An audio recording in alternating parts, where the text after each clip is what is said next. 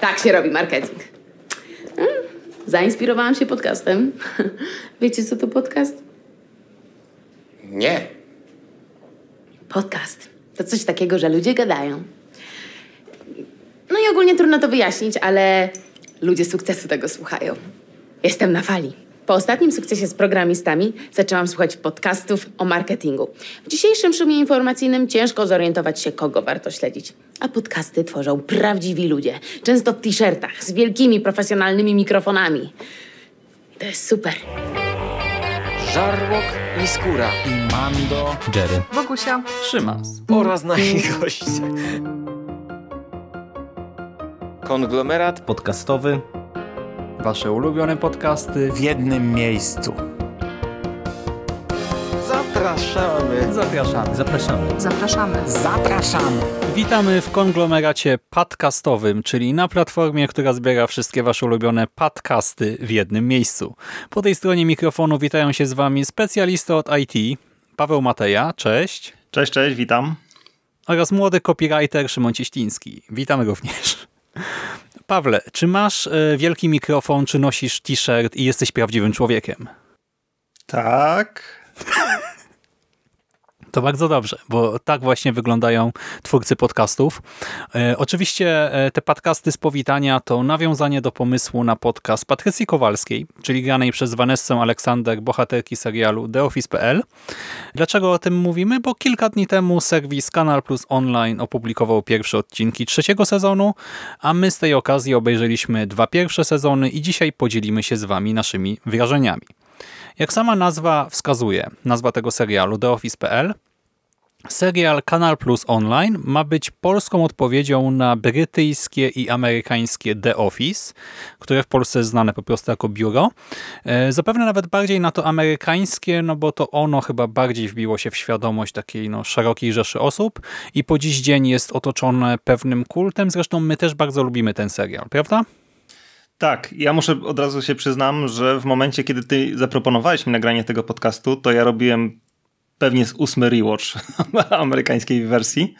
I Wow. uznałem, że to już trochę jest wstyd, to się zgodzę. Mhm. I obejrzę coś innego, czyli polskie The Office. I y, ty brytyjskie też widziałeś, nie? Bo ja Tak, tylko amerykańskie znam. Mhm. Y, Ty masz wszystkie trzy w miarę na świeżo teraz, nie?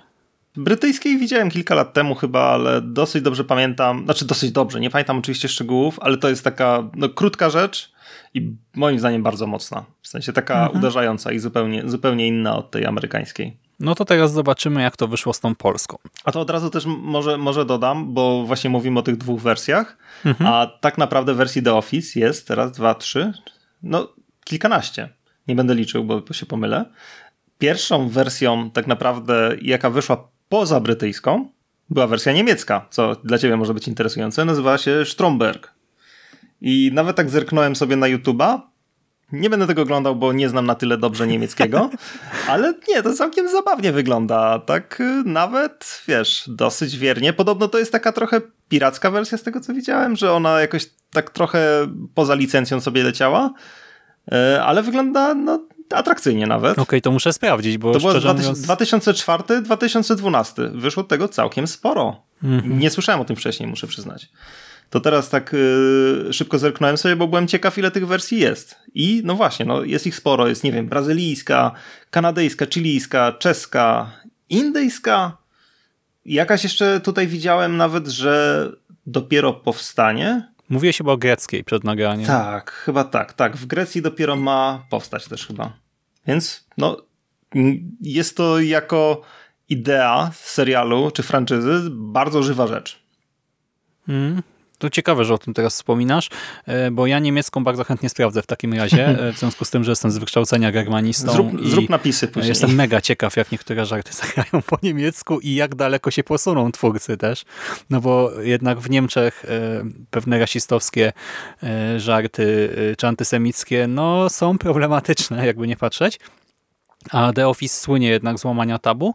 A co do tych innych, to tak naprawdę teraz po obejrzeniu polskiej wersji myślę sobie, że też fajnie byłoby je sprawdzić, nie? bo to może być mega ciekawe No, doświadczenie. to przy okazji też jest dosyć interesujące pod tym względem, że tak naprawdę chyba niewiele z tych wersji regionalnych, powiedzmy, dociągnęło do drugiego sezonu choćby, nie? A one często gdzieś tam powstawały, no i szybko gdzieś, nie wiem, czy może nawet na etapie pilota, czy na etapie takiej, że powstał jeden sezon, to gdzieś projekt był pogrzebywany. A w Polsce mamy już sezon trzeci. Mhm. No właśnie. Ale czym jest to polskie biuro? Otóż miejscem akcji tutaj są Siedlce, a dokładniej położona tam siedziba firmy produkującej nie papier, a butelkowaną wodę mineralną. Firma nazywa się Kropliczanka, a jej prezesem jest Michał Holc. A w tytułowym biurze pracuje oprócz niego jeszcze dziewięć bodajże osób. E, Może dla pewności przeliczę. Asia, Franek, Darek, Agnieszka, Gosia, Bożena, Lewan, Sebastian i Łukasz, czyli tak 9 plus Michał 10 i my trafiamy do biura wraz z ekipą telewizyjną. Ta formuła właśnie e, ala dokumentu została zachowana. E, Ekipa telewizyjna kręci film o pracy w Kropliczance i okazuje się, że właśnie zachodzą pewne istotne zmiany, bo firma została kupiona przez dużą korporację, a ta korporacja wysyła do biura swojego człowieka, wiceprezeskę Patrycję Kowalską, która ma przeprowadzić w firmie trochę zmian, co oczywiście prowadzi do tarć między nią, między Patrycją, a dotychczasowym prezesem e, Michałem Holcem. I tak przez 12 odcinków obserwujemy właśnie te tarcia, różne e, zabawne, niezręczne, czasami mocno niekomfortowe sytuacje dotyczące tej w sumie już jedenastki pracowników biura. I gdybyś mnie teraz od razu zapytał, jak oceniam ten serial, no to moim zdaniem to nie ma tak, że dobrze albo że niedobrze, bo gdybym miał powiedzieć, co cenię w życiu najbardziej, to powiedziałbym, że ludzi. A gdy myślę o biurze, o biurze tym amerykańskim, to myślę o cringe'owej komedii, która miewa smutne momenty. Myślę też o wyrazistych charakterach i o łamaniu tabu. I w gruncie rzeczy wszystkie te elementy dostaję w TheOffice.pl, więc już na start mogę powiedzieć, że ja jestem w miarę ukontentowany. A jak to jest z tobą? Też cenisz ludzi? No, różnie z tym bywa, ale myślę, że mogę powiedzieć, że czasem ich cenię. Wiesz co? Bo to jest ciekawy w ogóle wątek, o którym pewnie można by zresztą gadać bardzo długo, a jak już wspominałem, mamy na to jakieś godziny 23, bo później skończy mi się miejsce na karcie. No właśnie, mamy tutaj wersję, która jest z tego, co, co wiadomo, tworzona przez ludzi, którzy dobrze znają The Office. Ja nie pamiętam teraz nazwisk twórców, scenarzystów. Nigdy takich rzeczy nie pamiętam prawie, ale wiem, że to są ludzie, którzy w temacie siedzą i znają obie wersje z pewnością doskonale. I można się tutaj zastanawiać, do której wersji ta jest bardziej podobna, nie? Czy do tego oryginału brytyjskiego, czy do amerykańskiej. Bo ty mówisz, że amerykańska to jest cringe comedy z jakimiś tam czasem smutnymi motywami, a dla mnie to jest też serial taki, szczególnie w kolejnych odcinkach, jak się tam wejdzie głębiej, taki dosyć ciepły, kiedy, szczególnie kiedy Michael już jest taką postacią trochę bardziej okiełznaną. Jest tam wie, wiele takich sytuacji, no oczywiście bardzo cringe'owych i bardzo skręcających, ale jednocześnie jest, jest tam coś takiego przyjemnego.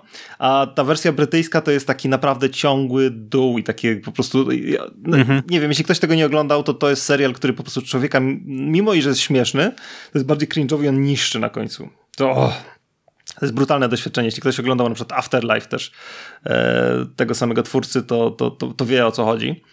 A właśnie, no dobra, bo nie, nie będę gadał o tych serialach, nie? bo gadamy o tej polskiej wersji i ja nie do końca wiem, znaczy to nie jest tak, że tutaj przeniesiono albo ten, albo ten. Stworzono jednak coś lekko innego z, yy, co po tych dwóch sezonach, które teraz obejrzeliśmy, jakby trudno mi powiedzieć, że, że wiesz, że, że ciągną wątki z tego czy z tego. Są nawiązania bardzo wyraźne do wersji szczególnie amerykańskiej. E, takie, takie, gdzie po prostu cy- cytaty się powiedzmy pojawiają, ale jednocześnie klimat jest inny. Jest, Ale te cytaty to są czasami easter eggi, nie? To, czasami to są świadomie tak, przejęte to, to, rzeczy. To są dos- y, widać, że to są rzeczy, które no właśnie całkiem świadomie tam włożono właśnie po to, żeby no tak mrugnąć okiem, nie? Do, do fanów The Office. Ale e, to mi się wszystko podoba, to o czym mówisz, Mhm. bo to jest przykład takiej świadomej glokalizacji. Glokalizacji, czyli przeniesienia globalnego produktu na rynek lokalny. Dlaczego Również świadomy? przeniesienia w czasie. Tak. Sorry, że ci tak wchodzę, bo tutaj mówiłeś też o tym, że, że znaczy w oryginale mamy firmę, która sprzedaje papier. E, W wersji e, amerykańskiej papier w większości też sprzedają. Znaczy przez większość czasu, a ty nie oglądałeś całości. Nie skończyłem. wiesz. no. Mhm. Aha. Okej. W innych wersjach, na przykład w niemieckiej, to są ubezpieczenia z tego co widzę. Ale większość, większość tych wersji lokalnych miała papier, a w polskiej mamy wodę mineralną. Ja uważam, że to jest w ogóle fantastyczny pomysł. Mhm. I ta woda jest istotna, bo Tak. jednym z motywów przewodnich jest Mhm. na przykład przejście z plastiku na szkło, No, e, reklamowanie też tej wody. E, ekologia. tak, ona się pojawia, bo na przykład jest impreza halloweenowa, gdzie ktoś się przebiera za kroplicz apkę, czyli aplikację do e, reklamy kropliczanki i do przypominania o tym, żeby pić wodę, więc w ogóle to, to jest bardzo istotny motyw. To nie jest tylko zmiana na zasadzie tak sobie weźmy cokolwiek innego, tylko twórcy to wykorzystują. Ja uważam, że to jest w ogóle doskonała zmiana, bo wiesz, jesteśmy 20 lat mniej więcej po oryginale i przez te 20 lat no, świat się mocno zmienił. Zmienił się na przykład tak, że ten papier ma zupełnie już inną pozycję, bo jeśli właśnie ktoś zna tą wersję brytyjską albo amerykańską, no to to jest troszkę serial o filmie, który, filmie, która jest w kryzysie, dlatego że okazuje się, że jakby media cyfrowe wchodzą coraz mocniej i papier coraz gorzej się sprzedaje. No i oczywiście też duże firmy jakieś internetowe przejmują sprzedaż taką z, y, prowadzoną przez ludzi, tak czy y, osobiście. I no to jest taki ciągły kryzys, nie? E, no ale teraz jesteśmy w 2023 czy 2022, no jak wychodził poprzedni sezon roku i jesteśmy po prostu w innym świecie, nie? I robienie tego papierze e, trochę by to było naciągane. A ta woda mineralna, kurczę, to jest fantastyczny pomysł, nie? Bo to jest taki produkt też, który jest cały czas mocno używany, ale jednocześnie dużo się jakby, ach, czy dużo, no. Ale jakieś też świat się zmienia, nie? Teraz Świat się zmienia, tak. Ja na przykład, no, butelki Jezu, nie- z filtrem, no, etc. Ja w ogóle Mhm. nie, nie kupuję wody mineralnej, bo sobie sam gazuję, nie? I piję wodę z kranu. I właśnie, ale i nie chcę tutaj, że wiesz, że się chwalę, jak jestem ekologiczny, ale to jest właśnie ten problem, który, który tutaj jest poruszany, nie? Że czy ktoś jeszcze potrzebuje tą wodę, czy właśnie, czy w ogóle ta zmiana, nie wiem, ze szkła, na, znaczy z plastiku na szkło, czy to jest potrzebne, czy w ogóle ta woda jest potrzebna, no... no to jest taki produkt, który gdzieś tam właśnie y, fajnie się wpasowuje w tą konwencję w, obecnych czasach. Mhm, tak. I e, właśnie zmieniono to i zmieniono wiele innych rzeczy, e, ale to wszystko są takie działania świadome. E, no bo właśnie nie, główny, znaczy główny bohater, ciężko mówić o głównym bohaterze w tym serialu, bo każda z tych postaci jest istotna. Niektóre minimalnie mniej czasu antenowego mają, ale tak naprawdę na tę jedenastkę nie ma nikogo, kto byłby cały czas w tle. Nie? Z tej jedenastki jednak Znaczy, każdy ma Mamy bez wątpienia takich dwu, drugoplanowych i pierwszoplanowych, ale wszyscy dostają fajne sceny i. i, i znaczy to. O, też ja, ja mogę się rozgadywać o tym am- amerykańskim, nie? Że tam na początku było tak, że część bohaterów to byli po prostu tacy trochę statyści. No właśnie, ich nie było, a- czasem, no, no. i oni z czasem wychodziło, że o, gdzieś tutaj pasują do sceny, dobrze to siadało i rozwijano wątek. Tutaj od początku mamy jakby świadomie też stworzonych, jak- tak ja to widzę, świadomie stworzone postacie, które od początku grają swoją rolę i od początku wiadomo, kim oni są. Tak, więc jest pierwszy i drugi plan, ale nie ma w ogóle tła, nie? Nie ma statystów Tak, de facto. tak. E, No i e, część postaci została jakoś tam przeniesiona, nie wiem, no tutaj szefem jest e, Michał, nie? No to właśnie Michael, no okej, e, rozumiemy, ale jednocześnie to nie jest do końca Michael Scott. On ma pewne cechy wspólne, ale część rzeczy jest zmieniona. Mamy bohaterów, którzy są miksem kilku postaci, na przykład z amerykańskiego The Office. Mamy bohaterów, którzy są jakąś tam alternatywną wersją. E, Mamy Patrycję, która jest w sumie postacią nową. Nie? Takiej postaci, przynajmniej w tych pierwszych sezonach, które ja widziałem, e, nie było w amerykańskim The Office i właśnie podoba mi się to, że świadomie tworzymy coś, co czerpie z oryginału, ale jednak e, dodaje sporo od siebie i też przenosi to wszystko na polski grunt, nie tyle tłumacząc, nie? bo właśnie jest masa żartów z The Office, których nie dało, znaczy one są mocno osadzone gdzieś też w amerykańskiej kulturze. Nie? I tutaj właśnie próbowano nie tyle przetłumaczyć je jeden do jednego, co stworzyć coś e, w podobnym duchu, w podobnym stylu, ale jednak na polskim gruncie i niektóre rzeczy da się przenieść, typu tam, nie wiem, znaleźć jakieś rasistowskie powiedzonka w polskim, nie? by w ten sposób oddać e, na przykład rasizm właśnie e, Michała, naszego szefa, ale jest też masa takich rzeczy e, świeżych, naszych lokalnych, no na przykład postać Lewana, który jest Gruzinem, nie? I w związku z tym właśnie tutaj nie ma e, rasizmu na tle e, koloru skóry, tylko mamy rasizm na e, przykładzie tego, że jedna postać nie pochodzi z Polski, więc wszystkie stereotypy związane z obcokrajowcami są do niej przyczepiane i to w taki absurdalny naprawdę sposób. Tak, tak, tak. I no właśnie te przenosiny na polski grunt całkiem fajnie wyszły. Mm, No i właśnie, no, mamy tutaj bohaterów, którzy trochę mają, powiedzmy, spełniać podobne role, ale ja... Może ja, przelecimy przez nich po prostu, Okej. co będzie prościej, nie? Żeby no, tak ja nie tylko, mówić Ja mogę ogólnie. dodać, że ja, ja mam problem z tym, żeby znaleźć tutaj takie, wiesz, jeden do jeden odwzorowania przy większości postaci. Mhm. Jeszcze w sumie jedna rzecz, zanim przejdziemy do e, bohaterów, taka bardziej natury ogólnej. Ja cały czas miałem takie odczucie, e, że e, The Office.pl e, ma postacie, które e, są trochę bardziej lightowe nie? niż te e, w tej amerykańskiej wersji, którą poznałem. Ale znowu e, pomyślałem sobie, że ta różnica wynika z tego, że The Office powstało w konkretnym jednak czasie, nie? W konkretnej no, epoce to może za du- dużo powiedziane, ale chodzi o to, że e, mam wrażenie, że na premierę ono też było bardziej lightowe niż teraz. Nie? Jednak świat poszedł do przodu, humor się zmienił, pewne rzeczy, które kiedyś były dopuszczalne, no teraz już są e, mniej mile widziane, czy niektóre są wręcz hardkorowe. To też widać na innych serialach, nie? Tam sprzed e, 10, nastu e, lat, nie wiem, no przyjaciele na przykład jak się zestarzali, nie? Ze- ze- Zestarzeli, przepraszam. I mam wrażenie, że to The Office.pl e, teraz gdzieś tam stara się balansować na jakiejś granicy i teraz właśnie można powiedzieć, że o, mogli pójść o krok dalej, nie? Mo- Mogły te postacie być bardziej hardkorowe, e, ale znowu za 10 lat, czy za 20, kto wie, czy one nie będą hardkorowe, nie? Dla późniejszych widzów, nie? Gdy jednak znowu... No, Tu- tak, tak. Ale też to są zupełnie inaczej budowane, moim zdaniem, postacie. W sensie, no, raz, że to jest y, faktycznie coś, co z perspektywy czasu się też w tym, na przykład amerykańskim, bo to jest jednak taki główny punkt odniesienia, czego się może nie zauważać, że niektóre postacie w amerykańskim The Office tak naprawdę dopiero były niby od początku, a dopiero gdzieś w drugim sezonie zaczynały błyszczeć. Mhm. E, Bo no po prostu wtedy dopiero jakiś tam rozwój następował. To jest fajnym przykładem jest na przykład Kelly, która na początku była zupełnie inaczej kreowaną postacią niż, po nie wiem, niż powiedzmy w drugim sezonie. Po prostu Jeżeli w dopiero... ogóle nie pamiętam z pierwszego sezonu, ja dopiero pamiętam właśnie z drugiego, dosłownie, trzeciego. dosłownie miała parę scen i zachowywała się zupełnie inaczej. Podobno w drugim sezonie ona się zachowuje tak, jak się zachowuje po prostu Min- Mindy, czyli aktorka i scenarzystka, która ją grała, jak, jak, jaka ona po prostu jest, nie? więc grała samą siebie. I tam, to, tam po prostu dużo czasu sobie na to dano, żeby te niektóre postacie zbudować. I, I no niektóre były budowane z przypadku, nie? A tutaj znowu mamy zupełnie inaczej, to są one od początku, ale niektóre są trochę takimi postaciami zbiorowymi też. A to do, zaraz do tego pewnie przejdziemy.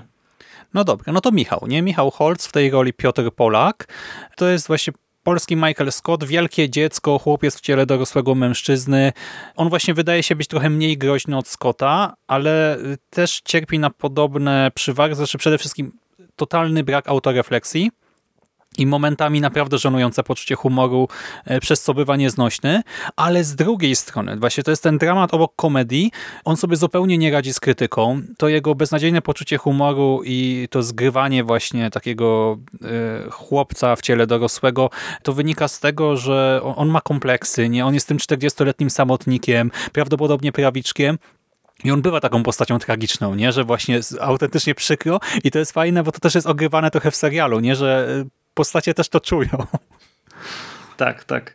No i to przy okazji najtrudniejsza chyba rola w serialu, też, znaczy do udźwignięcia, no bo zastąpić Michaela Scotta czy Davida Brenta to jest Mhm. no, wejść w naprawdę jakieś duże buty. I, I czujesz, że Polak podołał? no wiesz co, powiem tak. Pierwszoplanowe postacie z tego serialu nie są moimi ulubionymi, Mhm. ale doceniam to, jak zagrał. W sensie, ja mam wrażenie, że im dalej twórcy tutaj dawali, im dalej twórcy odchodzili od tego nawiązań do postaci z amerykańskiego czy brytyjskiego, tym lepiej to wychodziło. I tam, gdzie widzę więcej Michaela Scotta w Michale Holcu, tam mniej mi się on podoba, a tam, gdzie jest on po prostu Michałem Holcem, tam podoba mi się bardziej. Tak, bo on bywa potem taki bardziej swojski, przaśny, nie ma to swoje mieszkanie duże, ale takie wyglądające jak jakiś późny PRL i on wtedy jest takim naszym Michałem, nie? I nadal jest właśnie tym pozbawionym autorefleksji gościem, którego momentami nienawidzisz, sobie myślisz, o Jezu, ty taki i owaki, Boże, zamknij się, Jezu, nie mów tego, nie rób tego, nie? Albo jak wiesz, że on się z kimś spotka, to od razu czujesz tę żenadę, nie? Że Boże, ale będzie wstyd. Tam w jednym e, odcinku w drugim sezonie on ma się spotkać e, z niepełnosprawnym chłopakiem, nie? To nic się nie dzieje, ale jak tylko pada zajawka, nie? Że Tak, przyjdzie tak. niepełnosprawny chłopak do firmy, to ty już sobie myślisz, nie, nie, nie, niech, Boże, niech Michał się z nim nie spotyka. Więc e, właśnie e, zgadzam się, że im bardziej jest nasz, tym właśnie przestajesz porównywać, widzisz tę postać konkretnie graną tutaj przez Piotra Polaka i ona jest wtedy taka pełnokrwista i, i, i działa. I też y, podoba mi się, że on chyba nie stara się skraść show, nie? To nie ma być właśnie tak totalnie twarz tego serialu, tylko y, no ma ważne momenty, y, ma być wkurzający, więc jest go pełno w tym biurze, ale, ale zna swoje miejsce i przez to też jest tym bardziej spoko. Mhm. Tak, i mam wrażenie, że to jest postać, która się jeszcze buduje. W sensie myślę, że on się cały czas. Zobaczymy, jak długo ten serial będzie leciał. Mam nadzieję, że długo. Ja też. To już taki spoiler. I mam nadzieję, że on będzie jeszcze bardziej taki właśnie odnaleziony Mhm. po swojemu. Trochę, trochę właśnie za dużo jeszcze Michaela Scotta w nim jest. Trudno tego uniknąć. I to jest, no, to jest mega trudne zadanie. Ale, ale jest dobrze. Mimo wszystko Tak, ja... ale, ale właśnie, a propos e, tego, bo e, jak zastanawialiśmy się, jak nazwać ten podcast, nie? no to e, padł ten pomysł Michael Scott po roku w Polsce i rzeczywiście to jest świetny tytuł, bo w drugim sezonie już trochę inaczej odbierasz tę postać, nie? To już jest po pierwszym roku, po pierwszym sezonie i to jest taki bardziej nasz Michał, ten nasz Holz, a nie ten X Scott. Mhm. Dobra. To drugi prezes, wiceprezeska właściwie początkowo. Patrycja Kowalska, jak już powiedziałem na początku, grana przez Vanessę Aleksander i to jest e, właśnie taki spory powiew świeżości, bo to jest rozpieszczona córka bogatych rodziców, która nigdy nie pracowała, poszła na studia, ale ich nie skończyła i teraz nagle została uczyniona przez rodzinę, przez ojca, wujka i brata wiceprezeską w Kropliczance. I z jednej strony no taki szybki super awans, z drugiej strony rodzina się jej trochę pozbyła, tak? no bo cała rodzina rezyduje w centrali w Warszawie, a ją wysłali do tych e, siedlec. I dziewczyna, dziewczyna, kobieta, młoda kobieta e, ma dobre intencje, ale no właśnie nie ma doświadczenia i jest tą taką właśnie rozpieszczoną, dorosłą, taką no kiepską szefową, która kieruje się w życiu jakimiś coachingowymi bzdurami. Przez życie w luksusie jest totalnie odklejona od rzeczywistości. Tutaj już na samym początku, jak wchodzi ten temat szkła, no to ona robi spotkanie o ekologiczności i, i płakałem, ona tam pyta tych ludzi, którzy są no biednymi takimi pracownikami biurowymi, którzy tam zarabiają no pewnie powyżej średniej krajowej, że może poniżej minimalnej krajowej i ona ich pyta, czy latają samolotami i oni mówią, że nie. Pewnie, bo ich nie stać tak na urlop, a ona mówi, wow, co za piękna ekologiczna postawa. I właśnie ona jest taka bezradna nie w tych scenach, bo ona nie zna właśnie takiego normalnego życia od, od dziecka właśnie w tym luksusie, ale jednocześnie my wiemy, że ona też została wychowana w takim dziwnym patriarchacie, że była zawsze tą gorszą, traktowana właśnie źle przez tych braci. Też wiemy, że ta rodzina jest taka nepotyczna i to też ma takie momenty trochę bardziej y, tragiczne i to gra bardzo fajnie. Ja początkowo właśnie nie wiedziałem, y, właśnie potrzebowałem kilku odcinków, nie żeby się do niej przyzwyczaić, ja o tym w sumie nie mówiłem, ale ja teraz oglądałem ten pierwszy sezon drugi raz przed tym nagraniem i na samym początku potrzebowałem chwili, żeby kupić jej postać. Teraz przy rewatchu pierwszy sezon wszedł mi totalnie bezboleśnie, bardzo przyjemnie i, i szanuję Patrycję Kowalską, tak, postać i grę Vanessa Aleksander. Tak, e, wiesz co, bo ja mam właśnie nawet nie, że problem z tą postacią, bo ona właśnie inaczej, ta postać jest problematyczna, bo ona jest mega wkurzająca. Mhm. W sensie ten sposób, w jaki się ona zachowuje, ale to jest oczywiście całkowicie celowe i po tym Bo ona względem... też jest taką plastikową blondynką, nie? Tak, ale jest też bardzo taką głośną postacią, taką e, Mhm. najbardziej, mimo bardziej usilnie komediową, wręcz nawet od Michała Holca. E, Że ona jeszcze więcej robi jakichś takich, wiesz, teatralnych gestów, jakichś sztucznych uśmiechów. Ale to wynika z tego jej backstory, nie? że ona jest Tak, tą tak, dziewczyną, tak, tak, tak. która chce się teraz wybić, chce Mhm. pokazać, że potrafi być tą szefową, dlatego właśnie szuka uwagi, nie? Stara No. się być właśnie w centrum i przewo- przewodzić. No i, i to jest irytujące i ona nie, często jest nieśmieszna, ale to właśnie o to chodzi, nie? I dlatego to jest dobra postać. Ona po prostu, ona nie tworzy tutaj sama w sobie często tych sytuacji komediowych, bo je po prostu pali, nie? Jakimś takim nadmiarem aktywności. ale to jest dobre i ona Tak, dzięki temu to jest w stanie właśnie... wydaje tę żenadę, nie? To poczucie właśnie Tak, cringe'u. tak, tak. I, budu- I pozwala na budowanie się innym postaciom. E, nie, i to, to, jest, to jest fajny powie, powie świeżości w tym serialu. Podoba mi się to, że ona się tam znalazła. I, ale przy okazji to jest w ogóle chyba bardzo taka polska postać. W sensie ona mi się bardzo kojarzy z postaciami z jakichś takich polskich seriali komediowych, kurczę, wiesz, w stylu, nie wiem, jakaś rodzina zastępcza, czy coś takiego, jakiś taki, wiesz, ja nie pamiętam skąd, ale z jakichś takich właśnie seriali z tych czasów, gdzie była jakaś taka ciotka, która wybiegała i dużo krzyczała i machała rękami i, i wybiegała z jakąś torbą zakupów. Nie wiem, czy ktoś rozumie, o co mi chodzi. Mam w nadzieję, sensie tak. Maryla Rodowicz 20 lat wcześniej, tak? No, może coś takiego. Taka, Mhm. taka właśnie trochę postać z takich właśnie sitcomów polskich, czy sitcomów, czy, czy z jakichś takich familijnych seriali gdzieś, które leciały z 15 lat temu. Więc Znaczy możliwe, że ona 20 lat później będzie taką ciotką rzeczywiście, Mhm. taką teściową, nie? Z polskiego serialu, czy tą właśnie Marylą Rodowicz tam. Mhm. E, Ona No. chyba grała siostrę e, tam mamy z rodziny zastępczej, już nie pamiętam dokładnie, ale chyba tak. E, No, jak teraz o tym mówisz, to nawet to widzę. E, ale e, właśnie zwracam uwagę na to, że e, znowu, tak, to jest postać budowana gdzieś na tych kontrastach i e, ta irytacja, ona też z czegoś wynika e, i podoba mi się to, że ona nie jest po prostu takim głupim pustakiem, nie? Taką właśnie idiotką z bogatego domu, tylko że znowu to jest gdzieś tam coś, coś więcej za tym. No i to jest w ogóle coś fajnego, co też ona wprowadza tutaj do tego serialu, że ona się ściga e, z Michałem Mhm. na różnych poziomach rzeczywistości. I właśnie te, te ich wyścigi często są jakimś takim, no, tworzą bardzo cringe'owe sytuacje, co jest fajne. I są bardzo zaskakujące, bo y, akurat to się scenarzystom udaje, że często ciężko przewidzieć, kto wygra, albo okazuje się, że potencjalny wygrany przegrywa, albo że ktoś chce komuś ukraść sukces i gdy go ukradnie, to, to się zamienia w porażkę. I to jest fajnie ogry- ogrywane właśnie, tak jak mówisz, na wielu poziomach. No, więc to nie jest postać, którą ja bym mógł tak polubić, nie, jako postać, ale właśnie taki jest jej cel. I, I ona dobrze tutaj pasuje w tym wszystkim.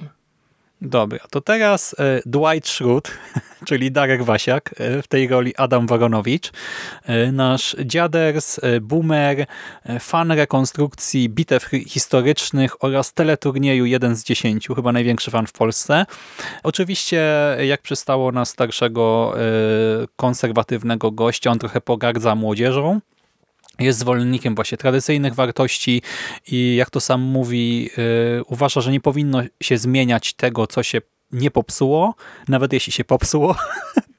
I tak jak Dwight y, chce być szeryfem biura i wydaje mi się, że to jest postać, która ma jedne z lepszych monologów w całym serialu, e, bo mam masę tekstów, które gdzieś tam sprawiły, że parskałem ze śmiechu i też podoba mi się to, że przez to, że on jest tym dziadersem, to te jego żarty są też skierowane trochę dla star do starszych odbiorców, no bo tu jest sporo takiego humoru jednak dla ludzi, myślę, e, w wieku, no nie wiem, no naście do 40 lat, a O Boże.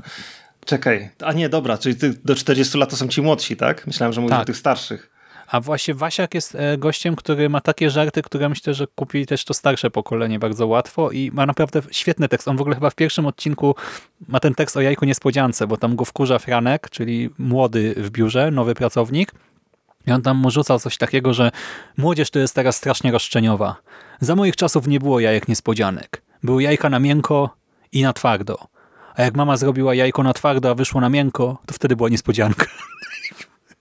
Nie wiem, czy to y, działa w podcaście, ale po prostu jak on to rzuca, y, no to ja wiesz, od razu y, znak respektu, nie i sobie myślę, swój chłop ten Darek.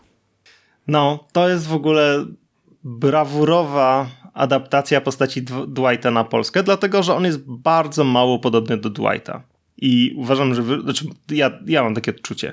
Bo tak jak w przypadku Michała Holca, ja mam pewne właśnie problemy z tym właśnie, że on za bardzo momentami gra tym Michaelem. Tak tutaj tego nie ma. To jest postać, która jest spełnia podobną funkcję, ale jest wymyślona tak pięknie na nowo. On jest. y, To jest postać, z której można czerpać. Ona jest znowu, polska. nie? On jest bardzo polski, jest, jest, jest świetnie przemyślany. Znaczy, też pewnie może jeszcze ta postać się dogrzać, nie? że jeszcze, jeszcze będzie lepszy, ale naprawdę właśnie ma świetne teksty, świetny. Jest taka spójna, nie? Mhm. widzisz go w kilku scenach i już wiesz jakby kim ta postać jest, ale jednocześnie on nie jest ani banalny, ani nudny. Mhm. Potrafi naprawdę właśnie rzucić takimi wspaniałymi różnymi tekstami, które no, naprawdę bawią. Są, są tak błyszczą w tym serialu. E, Mój ulubiony cytat chyba z dwóch pierwszych sezonów to jak właśnie Darek, właśnie bo on, on jest konserwą, ale nie jest taką skrajną konserwą. On ma pewne poglądy homofobiczne, seksistowskie, e, momentami jest e, ultrakatolicki, ale właśnie momentami nie. W sensie nie, nie stoi tak totalnie pod ścianą, tylko y, ma, jest w pewnym stopniu elastyczny i w którymś momencie on tam się czepia kobiet trochę i rzuca właśnie coś takiego, ja nie ufam kobietom. Kto wziął jabłko od węża? Ewa. Pierwszy rozbiór Polski? Katarzyna. Spisek opozycji komunistów? Magdale... Magdalenka. Kurde, złamałem się, przepraszam, ale tak się nie spodziewałem tego. Mówię, No. co, co, co? I pada ta Magdalenka i znowu ja płaczę e, ze śmiechu. Ale właśnie on jest fajny, bo Dwight był e, prze trochę, nie? W sensie on był taki przesadzony na wielu płaszczyznach, a e, Darek jest taki bardziej twardo stąpający po ziemi. W sensie to, to jest taki trochę jakiś wujek, Zbyszek, Sławek, coś tam z wesela. E, Ma te swoje gdzieś tam e, skizy, ale jednak e, w sensie mógłbym z nim pracować, myślę, nie? W sensie Mhm. nie bałbym się, że nie wiem, zastrzeli mnie czy coś tam. No tak, on, on po prostu nowym pracownikom daje jasno do zrozumienia, że w zasadzie on ich nie potrzebuje, nie, ch nie chce mieć z nimi żadnych interakcji. I no, wspaniałe są te jego takie przywitania, kiedy on wchodzi do biura, mówi czołem pracy i ubiera kapcie. Tak, na przykład. I w ogóle te jego różne takie manieryzmy, nie dziwne przyzwyczajenia, tak jak mówisz, te kapcie, to, że on ma trochę fizia na punkcie bezpieczeństwa w biurze i, I że ma ten swój historii. kalendarzyk, ile dni minęło od wypadku i za każdym razem jak jest jakiś wypadek albo chociażby ryzyko, że dojdzie do wypadku, to on zawału dostaje, nie? Ma tych swoich, e, tego swojego jednego z dziesięciu, ma e, to swoje małżeństwo, w którym nie jest szczęśliwy, co też właśnie daje mu taki no, to, ten tragizm nie? pewnego rodzaju, no bo e, to, to początkowo jest ogrywane jako taki żarcik, nie? że właśnie on ma żonę tam od wielu, wielu lat, ale że się nie dogadują, ale część z tych jego monologów jest mega smutna, jak on to komentuje. To niby jest w formie żartu podane, e, a właśnie, e, może inaczej, to jest podane przez niego jako takie, a luzik, spoko, e, to niby może być zabawne, można wtedy wybuchnąć śmiechem, ale jednocześnie w tym jest taki, taki, taki straszny smutek, nie? Takie właśnie zniszczone tak, życie. No. Ale tego jest tam więcej, nie? Bo przecież on też w którymś odcinku mówi, że, o Jezu, teraz nie pamiętam szczegółów, ale że generalnie on nie wierzy w Boga, Mhm. ale, ale jakoś tak przyjmuje Ale tą na pozycję. wszelki wypadek, nie, nie, Tak, to Michał, chyba- nie, to Michał ma Nie. na wszelki wypadek, ale on też ma coś, tak, tak z tą wiarą też jest to takie właśnie No, że opowiada się jakby po tej stronie nawet mimo tego, że nie wierzy. To on jest po prostu takim konserwatystą, który nie potrzebuje wiesz, mieć takiej głębi w tego wszystkiego. On potrzebuje porządku, on potrzebuje właśnie stałości w Ma być życiu. tak jak było, a wtedy kiedyś się wierzyło, no i tak ma zostać. Tak, ale to jest mega smutne. Tak, tak. No. Jak się człowiek nad tym zastanowi. Teraz ja też się śmieję, ale to jest trochę taki- nerwowy śmiech. Nie wiem, na ile Mhm. to słychać, ale ja sam się czuję taki... E, no i dlatego ta postać jest taka dobra. Mhm. I kolejna postać, która też wywołuje we mnie taki uuu, to jest Asia Kasprzyk, e, czyli nasza sekretarka z recepcji, w tej roli Kornelia Strzelecka. Ta postać to jest taka dziewczyna z syndromem sztokholmskim, o bardzo niskiej samoocenie i to, to jest straszne, jest to obserwowanie jej, bo właśnie współczujemy jej. Nie dość, że Michał ją e, nie do końca świadomie, ale bardzo źle traktuje, bo on tam rzuca e, różne komentarze na temat kobiet i bardzo często Asi się obrywa i obrywa się też temu właśnie, że e, nie ma męża, ma chłopaka, ale nie ma męża, nie ma dzieci, etc. Na przyszłego jeszcze narzeczonego. Tak, i jeszcze ona żyje w takim przemocowym związku. E, znaczy nie, że ten partner ją bije, ale on się do niej tak źle odzywa, on ją tak źle traktuje i to w taki właśnie też sposób, że no niektórzy na to w tym biurze nawet reagują, niektórzy na to przymykają oko, ale po prostu jak słyszysz ich rozmowy, to, to mnie krew zalewa po prostu. Ja mam ochotę tam wziąć tego Pawła i mu strzelić z liścia i gościu po prostu... Tak, on jest bardzo taki, taki wytwornie toksyczny, nie? Bo to nie, on nie jest wprost, no w prawie żadnym momencie w stosunku do niej jakiś agresywny. To jest taki wszystko... Znaczy ma jeden tekst o oponach mózgowych. Jeden, który, tak, tak, tak. Wow. No, ale to, to, jest, to jest tylko taki jeden, nie? Bo on Mhm. się tam pojawia może sporadycznie. Ale tak to Asiulu, kochanie, nie, serduszko. To... Tak, tak, tak. On, on tak ją troszkę upupia, to jest takie podskórne, takie, takie Mhm. właśnie obniżanie jej wartości w bardzo serdeczny sposób, przez co jest jeszcze gorsze. Tak, y, i o Jezu, ale to, jak to tak triggeruje, że ja się teraz trzęsę, nie? Po prostu na myśl o tym, bo to jest...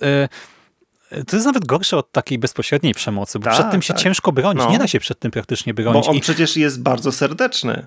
tak, i on się uśmiecha, on jest taki pucołowaty, No. nie? Taki uśmiechnięty, taki to, e, ale jednocześnie e, też e, jest prowadzony konflikt między nim a innymi postaciami i w tym konflikcie pokazuje swoją prawdziwą twarz, nie? I jest takim po prostu ta- takim wężem, takim wpada wulgaryzm po prostu. O, straszny No, koleś. to jest swoją drogą jedna z niewielu postaci, które w biurze nie pracują. On przychodzi tylko odwiedzać y, Asię. I dobrze, bo ja nie wytrzymał z jakby w każdym odcinku. No. Ale sama, sama Asia, grana właśnie przez Kornelię Strzelecką, to jest fantastycznie zagrana postać. Co jest o tyle Mhm. ciekawe, bo tak tylko zerknąłem, że to e, ta aktorka jest tak naprawdę modelką. O, Nie wiem, ona nie ma chyba jakiegoś dużego doświadczenia aktorskiego, a gra świetnie. Jezu, no to jest naprawdę, no Pam to jest, Pam z amerykańskiego The Office to jest też tak, no dobra, ona ma kilka ról na, na koncie, ale, ale gdzieś tam głównie jest chyba modelką. No i właśnie, Pam jest rolą, która jest ikoniczna i taka naprawdę ważna i te, też trudna do udźwignięcia. Ona jest tutaj dźwignięta perfekcyjnie. Może ona trochę mi nawet bardziej przypomina tą sekretarkę z brytyjskiego The Office, też może tak, tak z wyglądu i takiej apatyczności, ale świetna. To jest jedna z moich ulubionych postaci, bo po prostu, nie wiem, patrzę na nią i ona jest taka z jednej strony właśnie taka apatyczna, z drugiej bardzo jest taką sympatyczną postacią. Ona ma też tak głęboko osadzone oczy No. i ona w ogóle fajnie gra ciałem. I, I to też jest w sumie świetnie ogrywane w tym wątku przemocy, e, bo ona jest strasznie szczupła. I gdy tam pada coś, że trochę przytyła, że ma mieć dietę czy coś, to po prostu łapiesz się za głowę takie co w ogóle... Pawle, znajdę cię, tak? Zaraz pojadę do Siedlec i zrobię porządek. A, Należy podkreślić, że nie chodzi o mnie, o innego Pawła. a tak, tak, tak, tak. O, o Pawła z serialu, oczywiście. Dobra, to e, Franek. W tej roli Mikołaj Matczak i to jest ten nowy w firmie, ten młody e, chłopak po studiach, który w sumie nie pasuje za bardzo do Siedlec, on tak bardziej pasuje do jakiejś korporacji, nie wiem, w Mordorze Nodomanieckiej e, i trochę pogrywa sobie z Darkiem, trochę romansuje z Asią. Jest problematyczną postacią, bo z jednej strony no to jest potrzebny kontrast właśnie chociażby, żeby Darek e, mógł być tym swoim boomerem, e, dziadersem, ale właśnie Franek tak nie do końca pasuje nie do tej Mhm. ekipy. Tak, to jest postać, której ja po prostu zwyczajnie nie lubię. I no, to jest ten biurowy Jim.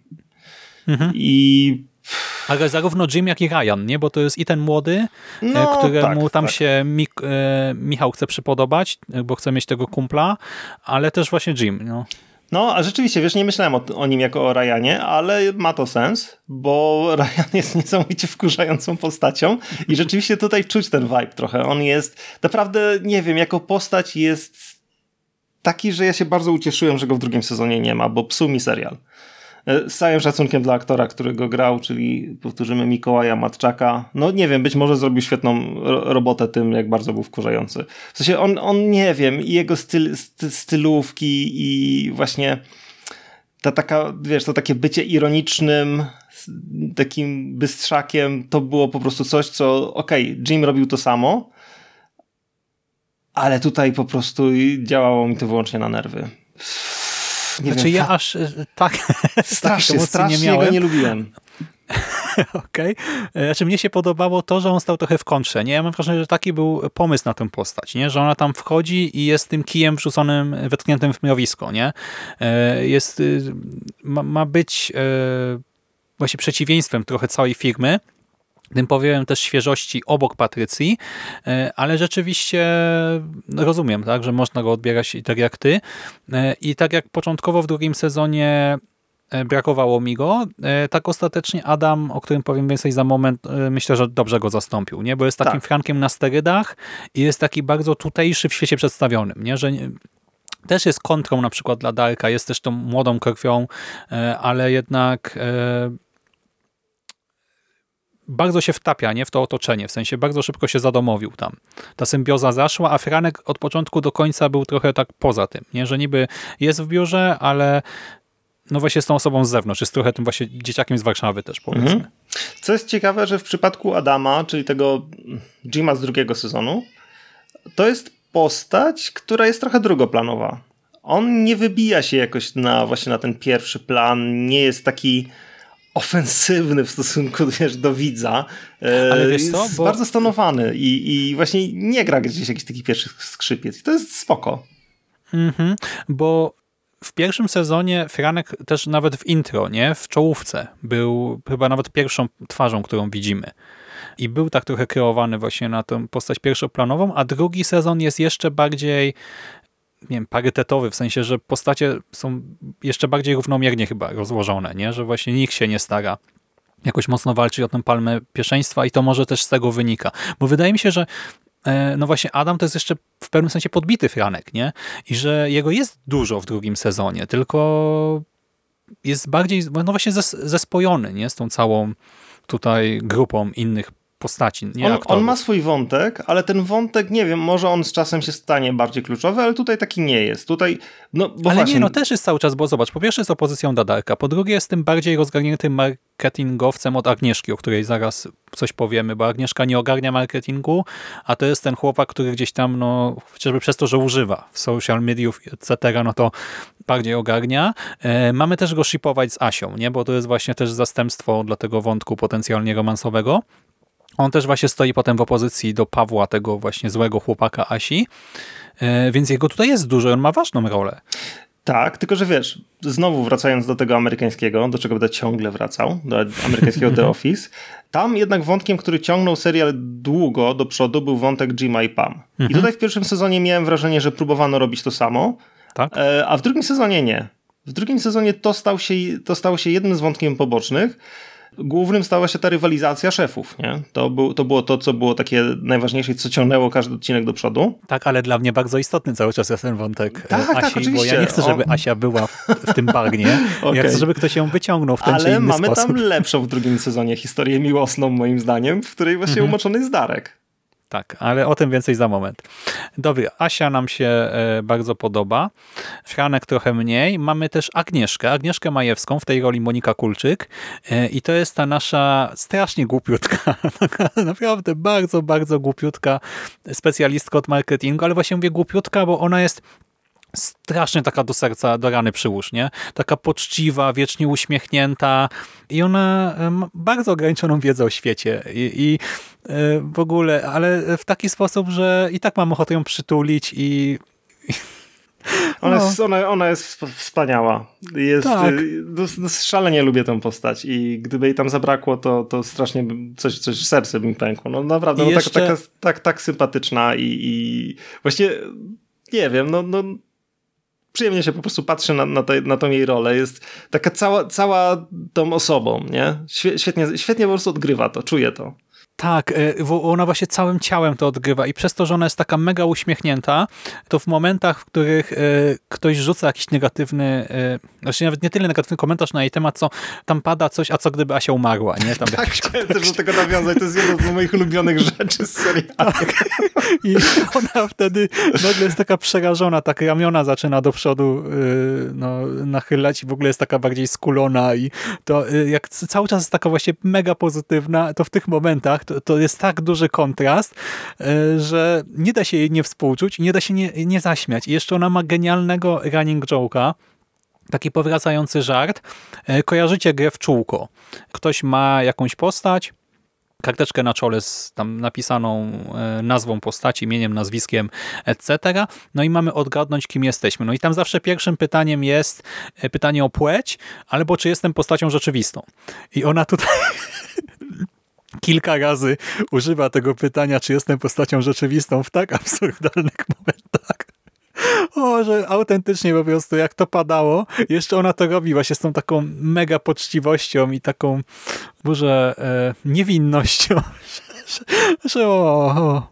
A właśnie wspomniałeś o tej scenie, gdzie jest rozmowa o tym, o tym jej, jej umieraniu i to, to było coś takiego, że to Darek, nie pamiętam z kim właśnie, e, możliwe, że z Sebastianem. Ale to też powraca, to ch- chyba ze No. trzy razy w dwóch Tak, ale sezonach. było, było tam coś takiego, że właśnie, że któryś z nich powiedział, że coś tam moim zdaniem z tego biura pierwsza e, umrze Agnieszka. Ona tak, ale jak to? Bo takie mam przeczucie, czy coś takiego. Tak, tak jakoś czuję. To było tak, takie piękne, że oni tak, ja wiem, że to źle brzmi, że oni się nad nią znęcają, ale to jest takie właśnie poczciwe. Znaczy, ona, ona się sama nad sobą znęca tym, że inni mówią coś. No. E... O, to, mogę przestać się śmiać teraz. Także, Dobra, mamy no. Bożenkę też, Bożena Grabowska, e, w tej roli Milenia, e, Milenia Wisie, Lisiecka, Boże, nie mogę się wysłowić teraz przez ten śmiech, Milenia Lisiecka. To jest e, taka starsza, robiąca swoje po prostu babeczka, alkoholiczka, co jest ogrywane, ale nie do przesady. No i, i w sumie tyle. No. Ona jest trochę tym takim drugim planem. O, I ona jest moim zdaniem trochę bohaterem zbiorowym, bo mi od razu, jeśli się o niej mówi, to ja od razu bym chętnie powiedział o, czekaj, żebym się teraz nie pomylił, o Gosi Uszyńskiej, która jest w pierwszym sezonie, no i ewentualnie Marzenie Krupskiej, czyli takich, e, no to są takie, wiesz, Tak, Gosia Uszyńska, grana przez Monikę Obarę, to jest zmęczona życiem e, matka trójki dzieci i ona w drugim sezonie jest na dłuższym urlopie, znaczy urlopie na zwolnieniu na L4 i wtedy do biura przychodzi Marzena Krupska, grana przez Darię Widawską, której też od dawna nie widziałem w ogóle w telewizji, ale no, to może też moja wina, bo jej od 39,5 w sumie nie widziałem chyba. E, W każdym razie mamy Marzenę Krupską, która znowu jest e, taką bardziej wystrzałową wersją i Bożenki i Małgosi, taką starszą, wyzwoloną babką, która w dodatku leci na Darka i to jest ten genialny wątek romansowy z drugiego sezonu, który jest po prostu mua, cudowny. Tak, ja miałem trochę problem właśnie, znaczy, bo trochę tak pominęliśmy tą Bożenę, bo od razu przeskoczyłem do kolejnych, ale dla mnie właśnie Bożena to jest bohater zbiorowy, bo Bożena i Gosia, kiedy one palą razem szlugi gdzieś tam, takie patrząc zmęczone gdzieś na, na po prostu pustkę i przestrzeń, to, to, to jest taki właśnie ten polski smaczek tego serialu, nie? że czuję, że okej, jesteśmy w tych siedlcach i Tak. one właśnie fantastycznie tutaj robią to tło i naprawdę to jest nie do przecenienia, jak, jak Znaczy one, one też mają są. mniej cech charakteru, nie? Bo Mhm. właśnie Znaczy, Bożena Gosia, jako to... Gosia jest fantastyczna. Bardzo mi jej brakowało w drugim sezonie i miałem Mhm. straszny, znaczy bardzo się ucieszyłem, że wróciła na końcu, miałem straszny żal, że jej nie było, bo no, ona jest fantastyczną taką postacią negatywną, w sensie, że ona taką wprowadza właśnie tą energię zmęczenia, nie? Tak, I- ale właśnie ja myślałem, że Gosia będzie Angelą, ale na szczęście nie jest, nie? Bo w sumie, Mhm. e, znaczy ona ma kilka takich scen, kiedy jej nie lubię, ale ogólnie po prostu ja, ja czaję to jej zmęczenie. Jest Tak, matką no. trójki dzieci, która jeszcze pracuje z, Z Michałem. No. no właśnie. I z Darkiem, tak, i z całą no. resztą. Ale właśnie widzisz, i to jest super, nie? Że to nie jest Angela. To jest, No. to jest nowa postać i ona jest taka, jaka powinna być. I, I jest tą i- matką Polką. I No. to jest właśnie super. Tak, jest taką naszą która, matką która Polką. gdzieś tam na jakimś betonowym placu pali po prostu tego szluga i, i stara się przetrawić swojego szefa, bo musi zarabiać. Super. Tak, a jak dostaje podwyżkę, to myśli, że zabierze dziecko do dentysty, to jest też takie, o Jezu, o, to, mm, no, tak, więc, więc one są świetne. One, one naprawdę robią fantastyczne tło. Tak, No Marzena, nie Marzena było- trochę jest bardziej pierwszoplanowa w którymś, w, właśnie. I o ile ja nie lubiłem tej postaci, bo może dlatego, że miałem żal, że zastąpiła Gosię, to właśnie jej wątek w drugim sezonie, no naprawdę jest bardzo warty tego. Tak, ale żeby nie było drugi plan męski, też jest e, niezły. E, Lewan. Lewan e, Kobiaszwili, e, grany przez Marcina Pempusia. E, Wiem, że nie powinniście śmiać e, z nazwisk, ale mówimy o sitcomie komediowym i Pempuś gra Gruzina, który regularnie musi zmagać się z rasizmem Michała i to e, właśnie jak pokazać rasizm w Polsce, nie? Jeszcze w Siedlcach. No i udało się, kurde, udało się. Te teksty, które Michał rzuca kontekście Lewana, w ogóle jak on go nazywa Ramzesem, już od pierwszych odcinków i e, jak potem e, Lewan ma te swoje monologi, gdy mówi, z czym się Michałowi kojarzy Gruzja na przykład, albo jak tam padają te teksty o obozie dla uchodźców. O Jezu, to, to jest tak cringe'owe, to jest tak straszne, ale jednocześnie tak zabawne, że Tak. wow. No, bardzo dobra postać, też taka zmęczona życiem. Yy, No, To jest trochę Tobi, nie? Też trochę e, Tobi, trochę sensie. Oscar. Yy, Tak, tak. No, Mhm. jest tak, taki, taka postać, która no też musi, musi po prostu pracować, żeby mieć na życie. I to jest to, po co on przychodzi do biura wyłącznie. Mhm. I tam jest taki mo e, motyw e, niszczenia biura Michała też i to Aha. pięknie było ograne po Tak, prostu tak, tak. jako taki e, klimaks. Świetna rzecz. Ale równie dobrze wypada, myślę, Sebastian Sołtys, grany przez Jana Sobolewskiego, który jest właśnie taką totalnie przerysowaną postacią, e, wręcz komiksową. On jest takim dorosłym maminsynkiem, który śpi z matką w dużym pokoju, bo ma klaustrofobię i nie chce spać w swoim pokoju. I po prostu tam padają takie teksty w jego kontekście. On jest w ogóle księgowym z jakimiś problemami natury psychicznej. On jest, no on jest chory mm, i niedojrzały bardzo i Znaczy, i, ale generalnie jest dosyć dobrym księgowym chyba, nie? Tylko, Tak. że właśnie jest cały odcinek poświęcony temu, że on cały czas w czasie pracy ogląda porno, o czym przez lata Tak, ludzie co też się tak pojawia nagle i jest takie, co w ogóle? No, A ale to potem się jest- przebiega za księdza na Halloween. W ogóle on ma tak właśnie pojechane momenty i tak Mhm. cringe'owe, ale to, to, to jest właśnie fajne, bo The Office ma takie rzeczy, nie? W sensie Mhm. te amerykańskie, które ja znam. Ale właśnie, no, tak. I ten odcinek na przykład z porno mnie się strasznie podobał. Właśnie, bo to było coś, coś wymyślonego tutaj na świeżo, nie? Tak, taki, że spokojnie mogłoby się to znaleźć gdzieś nawet w tym amerykańskim jako taki Mhm. przebojowy odcinek, jeden z lepszych. I no, świe- świetnie pomyślany motyw, że on po prostu raz zapomniał włożyć słuchawki do komputera i po prostu... Znaczy, y, do gniazda słuchawkowego, Tak, tak, tak, to- kabla no. nie podpiął i dlatego wszyscy słuchają i to też jest w ogóle genialnie wprowadzone, bo tam e, wszyscy są poza Łukim e, w biurze i ktoś to komentuje, że o, to brzmi jakby Łuki robił pompki, bo są odgłosy seksu, a po chwili o, teraz to brzmi jakby Łuki robił pompki z Agnieszką, a Agnieszka siedzi tam z nimi i po prostu... A po chwili Łuki wychodzi z toalety i wraca i pyta, co jest, czy coś tam. I dopiero wtedy wszyscy skumali, że to biurko Sebastiana, który siedzi z tyłu. No i od tak przechodzimy do postaci Łukiego, która też naprawdę błyszczy w wielu sytuacjach, bo Tak, Łukasz Gnatowski, grany przez Adama Bobika. Dlaczego błyszczy? No, wyjaśnij. Dlaczego błyszczy? To jest postać właśnie też, znaczy okej, młodego mężczyzny o mocno konserwatywnym światopoglądzie, który kontrastuje z jego nielegalnymi aktywnościami, które sobie lubi uprawiać takim generalnie rozrywkowym trybem życia. No to jest taka po prostu mordeczka z osiedla. Sztywniutka mordeczka. Tak, dokładnie. I jego, znaczy, bo on właśnie mówi zupełnie innym językiem niż w zasadzie wszyscy, bo używa właśnie takiego slangu osiedlowego. On jest taki wyluzowany, ale jednocześnie e, taki e, gangus z małej miejscowości, nie? Tam wychodzi, że on kiedyś to dealował tam czymś, teraz wykonuje prace fizyczne w tym biurze, bo właśnie w biurze jest raczej od takich jakichś zadań typu wynieś, przynieś, No, e, nie wiem, i transport. w ścianę. Tak, i właśnie trudni się teraz drobnymi kradzieżami, sprzedażą zniczy przed 1 listopada, rozwożeniem pizzy. Tak, tu zarobi, tam dorobi i ma genialny odcinek e, z chrzcinami dziecka.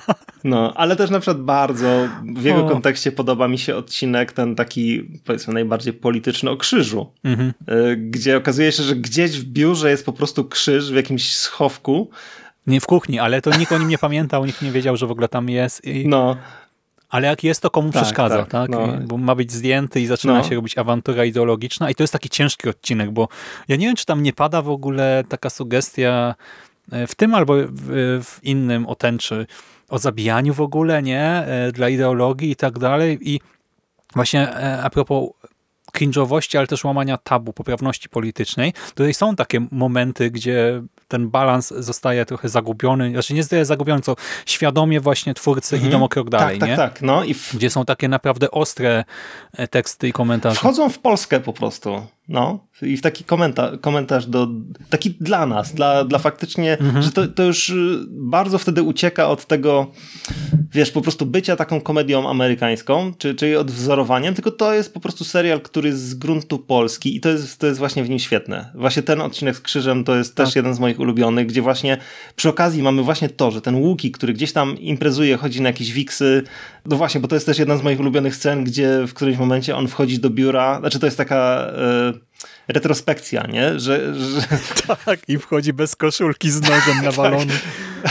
jeszcze leci jakaś muzyka, nie wiem, nie wiem co, jakaś rejwowa powiedzmy i on się tak cały czas buja, polewa się wodą, resztę wody z butelki wypija i wychodzi. No to, Znaczy, bo on jest na kacu, więc y, pije wodę z butelki tak na, jednym wdechu, po prostu wciąga prawie całą butelkę, a resztę sobie wylewa na twarz, na tę gołą klatę, zabiera ten nóż i wychodzi, nie? A my tak sobie myślimy, no wyobraź się, że tak w pracy ktoś przyszedł, nie? I tak nie wiesz, czy zaraz zabije, czy o co no, chodzi. i, te, I ta postać właśnie w odcinku z krzyżem i nie tylko w tym, wchodzi w... Kurde, brakuje mi słowa. Na wyższy poziom i na pierwszy plan.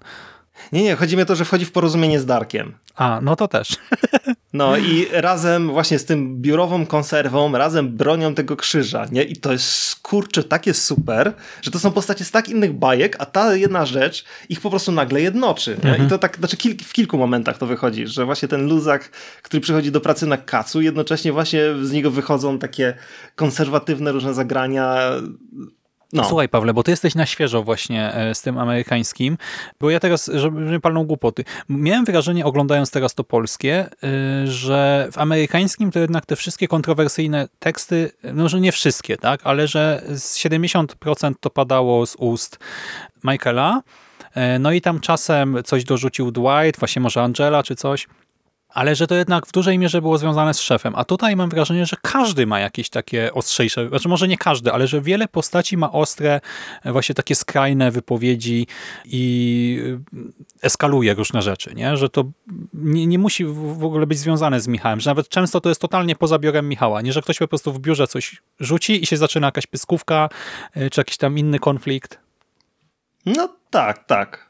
Tam takie tarcia różne były w, w, amerykańskim, bardziej na takim poziomie personalnym, że postacie gdzieś tam sobie nawzajem dogryzały, ale takie kontrowersyjne rzeczy to raczej w większości był Michael. A no tutaj właśnie całe biuro potrafi wybuchnąć i nawet to też w sumie bardziej w drugim sezonie, bo w drugim sezonie tu wiele rzeczy się rozkręca. To, co było w pierwszym sezonie po prostu spoko, to tutaj w drugim wchodzi trochę na wyższy level i tutaj są takie mocne właśnie tarcia, kłótnie i, i takie momenty nieprzyjemne, nie? Takie po prostu wprost nieprzyjemne, już nawet nie, że komedia komedyjka, no. tylko po prostu naprawdę, że idzie na noże. Tak, tak. I to mi trochę bardziej się kojarzy z tym e, brytyjskim. Mhm. Chociaż to słabiej, słabiej go pamiętam, ale właśnie on był taki cięższym serialem. I tutaj też właśnie są tego trochę echa, ale właśnie nie takie wprost. To jest wymyślone na nowo. Mhm. E, dobra, to jeszcze jedna postać ważna z pierwszego sezonu. Dawid Podsiadło. wow. I tak. Znaczy, w ogóle tu są dwie takie postacie, a może więcej. Yy, przy czym ja, kurde, widzisz, nie sprawdziłem. Bo właśnie ten niepełnosprawny brat, nie? To jest yy, Life on Wheels. Tak, tak, tak, dokładnie. To jest taki znana, znana postać z Instagrama chyba między innymi. Znaczy taki polski influencer. Tak, tak, tak. Mhm. Yy, no. I on w drugim sezonie gra brata Adama, który jest właśnie no, niepełnosprawny. I on gra ze swoją dziewczyną w ogóle. I, i, i e, mają fajne sceny, takie no cringe'owe i, e, i bolesne, ale to, co jest w ogóle super, e, to to, że bardzo prosto jest postawić Michała, który jest totalnie pozbawiony autorefleksji, jest głupi e, i rzuca niezręczne teksty naprzeciwko osoby na wózku i po prostu kazać mu mówić różne głupie rzeczy. Ale tutaj twórcy i sam Life on Wheels, ja przepraszam, teraz nie pamiętam jego imienia, no bo ja go kojarzę tylko właśnie z jego mediów społecznościowych. On tutaj w serialu gra Filipa, brata Adama i on jest wredny.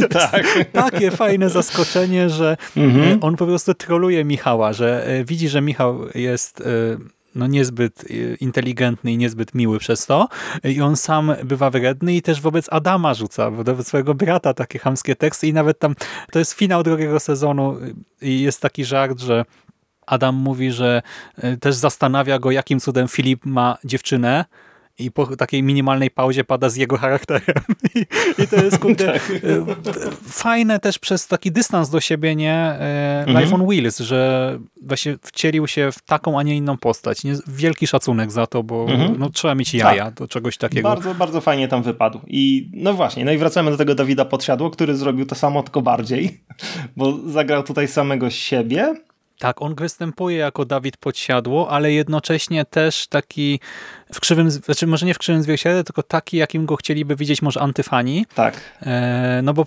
są wiadomo, no antyfani mu wytykają, że bierze udział w reklamach na przykład. I to jest jeden z głównych motywów tutaj, e, że bierze udział w reklamie e, w kretyńskiej roli, że jeździ na żółwiu i pije wodę pod wodą. E, co jest już takim po prostu podbiciem absurdu, nie? Pod mhm. sufit. Do tego, że jest kobieciarzem, który nie pamięta imion swoich partnerek, co jest też przezabawne, bo tutaj niby ma romans z Patrycją, na zasadzie się nam pocałowali, ona już uznała, że są parą i to jest też takim running joke'iem cały czas. Dodatkowo, że jest trochę zadufany, znaczy nie w sumie trochę, tylko on jest zadufany w sobie. On, on też się śmieje z tego, że czasem ludzie mu nie wierzą, że jest Dawidem Podsiadło, a że innym razem udaje, że nie jest, że jest kimś innym. Jest masa takich w sumie żartów autotematycznych, nie? Mhm. Tak. I no, naprawdę fajnie to wypadło. Ja w ogóle byłem zaskoczony, że myślałem, że on tak tylko wpadł do pierwszego odcinka, nie? Bo on się pojawia na samym, początku, na samym końcu pierwszego odcinka i myślałem, że aha, fajne takie cameo, nie? A okazuje się, że on jest jeden z bohaterów w zasadzie do końca sezonu i fajnie podbija takim absurdem niektóre sceny, no bo jego rola jest y, zagrana z takim jego poczuciem humoru, które gdzieś tam, nie wiem, gdzie, gdzieś tam trafiało mi się w internecie widzieć. No ma tą swoją dziwną stylówę, bo ma też tak, tak włosy dosyć nie, nie, niestandardowo dla niego chyba uczesane na takiego czeskiego piłkarza. No i właśnie, jest, jest całkiem zabawny. Tak, wygląda też specyficznie i jest budowana taka opozycja między nim a Michałem, tworzona w głowie Michała. Bo Michał jest zazdrosny, że wszyscy się zachwycają pod siadło, a Michał przez, przez swoje kompleksy właśnie też by chciałby być w centrum uwagi, ale jednocześnie ma, on ma, jest, ma taką huśtawkę, nie? że raz po prostu Dawid to wszystko co najgorsze, raz Dawid to mój ziomo, mój brat, nie jesteśmy tacy sami.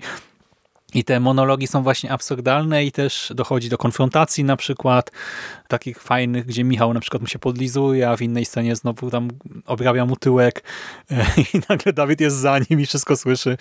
No. No, ale bardzo zgrabnie jest to włączone w serial. Tak. Naprawdę wyszło super. Mhm. I są żarty z piosenek przecież też Dawida, nie? Z małomiasteczkowego. wow. No, e, więc znowu pełna świadomość. I dobra, no to wchodzimy w drugi sezon.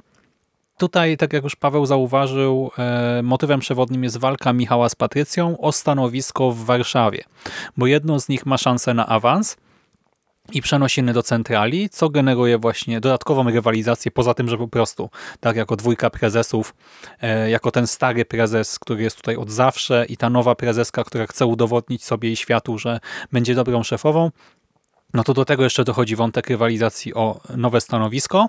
Poza tym właśnie Franek odszedł, zastępuje go Adam. Gosi tymczasowo nie ma, ale wraca. E, jej stanowisko przejmuje Marzena, która ma wątek romansowy z Darkiem i mam wrażenie, że drugi sezon e, jest e, wszystko właśnie już jest na swoich e, miejscach. Może to też wynika z tego, że po prostu my wiemy, czego oczekiwać, e, ale właśnie drugi sezon tak bardziej, jeszcze lepiej płynie, nie? że tam wszystko no, po prostu dzieje się. siebie jest. Tak. Tak czuć e, tę swojskość, tę przaśność w takim w taki fajny sposób i, i ten Adam się szybko odnajduje w biurze bardzo dobrze. Nie ma e, tak, że coś odstaje, wszystkie elementy są ze sobą spójne i w ogóle jest masa scen, gdzie widzimy wszystkie postacie praktycznie na ekranie, nie? Albo może nie, nie, nie że całą tam jedenastkę, dwunastkę, ale nie wiem, ósemkę czy coś, w sensie, że dużo jest tych postaci w kadrze albo są dwa kadry, ale no, że wszyscy są w jednej scenie i oni mają właśnie takie fajne interakcje między sobą, nawet drobne, nie? jakieś tam miny, tam odchylanie się na krześle, coś tam, robienie gdzieś tam za biurkiem, jest masa takich smaczków, które w pierwszym sezonie też były, ale jeszcze pierwszy sezon był dla mnie trochę taki klejony, że trochę widziałem te elementy, a w drugim to jest mega spójne już wszystko. Mhm. Tak, tak. Ten sezon jest o wiele pewniejszy. O, właśnie, pewność siebie, to jest to. Tak. Tak, tak, tak. No i mam wrażenie, że w pierwszym może było trochę więcej takich pomysłów, nie? Jakby, że wiesz, twórcy chcieli po prostu sprzedać nam maksa rzeczy. I tam było dużo takich rzeczy, które bardziej pamiętam niż z drugiego sezonu, ale jednocześnie drugi był lepszy pod tym względem właśnie, że był taki pewniejszy. Pierwszy był bardziej yy, poszyty, bardziej nie? A ułożony. drugi jest taki spójny. No. Mhm. Tak, tak, tak. Właśnie jest taki spójny. No i był super. E, w sensie, to nadal to nie jest powiedzmy moje ulubione The Office, ale naprawdę z przyjemnością go obejrzałem. Mhm. E, jeszcze to, co się zmieniło, to czołówka, bo pierwszy miał czołówkę, mhm. E, nie wiem jak to opisać w sumie teraz, czołówkę z ludźmi, którzy robią takie ten taki dziwny dźwięk, i przy tym tak śmiesznie falują usta. I tam tego dźwięku nie ma w czołówce, bo jest muzyczka z intro, ale widać te usta poszczególnych aktorów. I to jest śmieszne pewnie w teorii, ale jako czołówka wygląda dziwnie. W sensie y, ja miałem zawsze takie what the fuck, jak wlatywała ta czołówka, nie? W sensie okej, okay, to jest coś nowego, coś kreatywnego, ale w sensie czemu, nie? To, to nie wyglądało zabawnie, to wyglądało dziwnie. To, to mhm. Nie wiem, mam Trochę bardzo... może było takie za długie. W sensie ja w ogóle nie jestem fanem czołówek. Eee, zawsze znaczy długość jak ale... długość, ale po prostu ja, ja, totalnie nie wiedziałem na co patrzę i czemu, nie? I czemu ktoś to sprzedał jako czołówkę dla całego tam 12-odcinkowego e, sezonu. E, w dwójce mamy nową czołówkę też przez to, że Franka nie ma. Tam Franek był chyba pierwszą twarzą nawet w tej bazowej. I tutaj mamy fajny pomysł, y, bo widzimy bohaterów podróżujących do pracy i każdy podróżuje w inny sposób, innym środkiem transportu. To mi się podoba. To jest też takie nie wiem, no też takie nietypowe w sumie, proste, ale gra i nawet mi tej czołówki, jak tę pierwszą zacząłem przewijać w którymś momencie, tak tę drugą mogła sobie lecieć i przyjemnie mi się na nią patrzyło. Mhm. Nie, druga jest o wiele lepsza. Pierwsza, pierwsza znowu, ona jest pomysłowa, ale jest trochę na siłę. W sensie, że no okej, okay, jakby kumam zamysł i teraz będę musiał na to patrzeć przez, nie wiem, 30 sekund. Znaczy ja w sumie nie kumam. A... W sensie, czemu oni robią to w sensie... Znaczy nie, no dobra, tego też nie wiem. No, no właśnie, tak sobie znaczy, robią nie? to, ale jak ktoś na to wpadnie, o co chodzi? No i ja się teraz no. śmieję, no. ale śmieję się właśnie na zasadzie absurdalności tego konceptu, ale w trakcie oglądania tego się nie śmiałem. Nie, to nie było zabawne. Właśnie o to mi chodzi, że to było po prostu dziwne. Tak, tak, tak, tak. No. Nie, druga, druga jest generalnie lepsza. To było jak z tej telewizji Ricka i Mortiego, nie? Na zasadzie mhm. włączasz kanał i ludzie robią brrr, no. No, nie, ale druga jest spoko. Pierwsza jest dziwna, druga jest spoko. E, no dobra, no i druga e, prowadzi nam te wątki do wielkiego finału, e, w którym po pierwsze dowiadujemy się, kto trafi do Warszawy, po drugie mamy też rozstrzygnięcie konkursu, który firma zorganizowała i tam właśnie rozstrzygnięcie tego wątku romansowego. I to też było ciekawe, że rzeczywiście gdy ten drugi y, sezon się kończył, nie, gdy doszedłem do tego przedostatniego, ostatniego odcinka, to ja czułem, że nadchodzi coś wielkiego. Nie? Ja czułem, że zbliża się ten klimaks, że będzie to domknięcie i dostałem to wszystko, więc też wielki szacun, że serial no, nie rozciąga niepotrzebnie rzeczy, tylko jest rozpisany też tak, żeby rzeczywiście przeprowadzić nas przez te wątki, E, wiadomo, każdy odcinek ma jakąś tam swoją sprawę tygodnia, nie potwora tygodnia, jakieś te cudzysłów, ale e, są rzeczy, które się przewijają od początku do końca i na koniec są domknięte właśnie w taki satysfakcjonujący sposób dla mnie. Tak, przepraszam. No, w drugim sezonie to wszystko fajnie działa i rzeczywiście te wątki fajnie się domykają na koniec chyba. W sensie dobrze się domykają. Nie wiem, co jest w trzecim, bo jeszcze go nie oglądałem. Mhm. Zacznę pewnie na dniach oglądać i zobaczymy, co z tego wyszło. Natomiast właśnie fajnie rzeczywiście, że je pozamykali. I oczywiście da się je otworzyć na nowo, da się tam jeszcze wiele rzeczy zrobić, ale mamy taką całość, że no, gdyby nie było trzeciego sezonu, to drugi daje nam takie już po prostu zakończenie. Tak, to nie jest tak, że się kończy historia siedlec, tak, kropliczanki mm. czy coś, ale tak. wszystkie te główne wątki dostają domknięcie, które jakoś tam e, może nas satysfakcjonować. I teraz właśnie premiera miał trzeci sezon przed chwilą. E, będziesz go oglądał? Czekasz na niego? Tak. Nie mogę na niego czekać, bo on już się zaczął. to było głupie pytanie, ale... Wiesz co? Postanowiłem sobie zrobić krótką, w sensie serio krótką przerwę po obejrzeniu drugiego.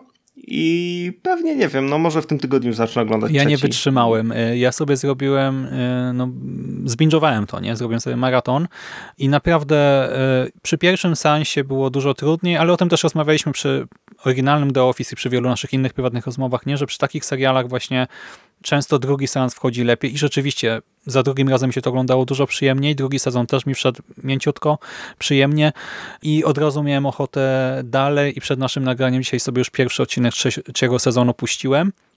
Zaczyna się genialnie, zaczyna się jak u Hitchcocka, dosłownie po prostu jest taka akcja na start, że wow, a potem dzieją się rzeczy i, i, i znowu czuć tę pewność siebie, nie? W sensie to, co mi się podobało w drugim sezonie, ta, ta pewność siebie, to takie ta spójność świata przedstawionego, e, tutaj to powraca. I mam nadzieję, że cały ten trzeci sezon taki będzie i jeżeli tak, no to, że też powstaną kolejne, bo na razie jestem totalnie na tak.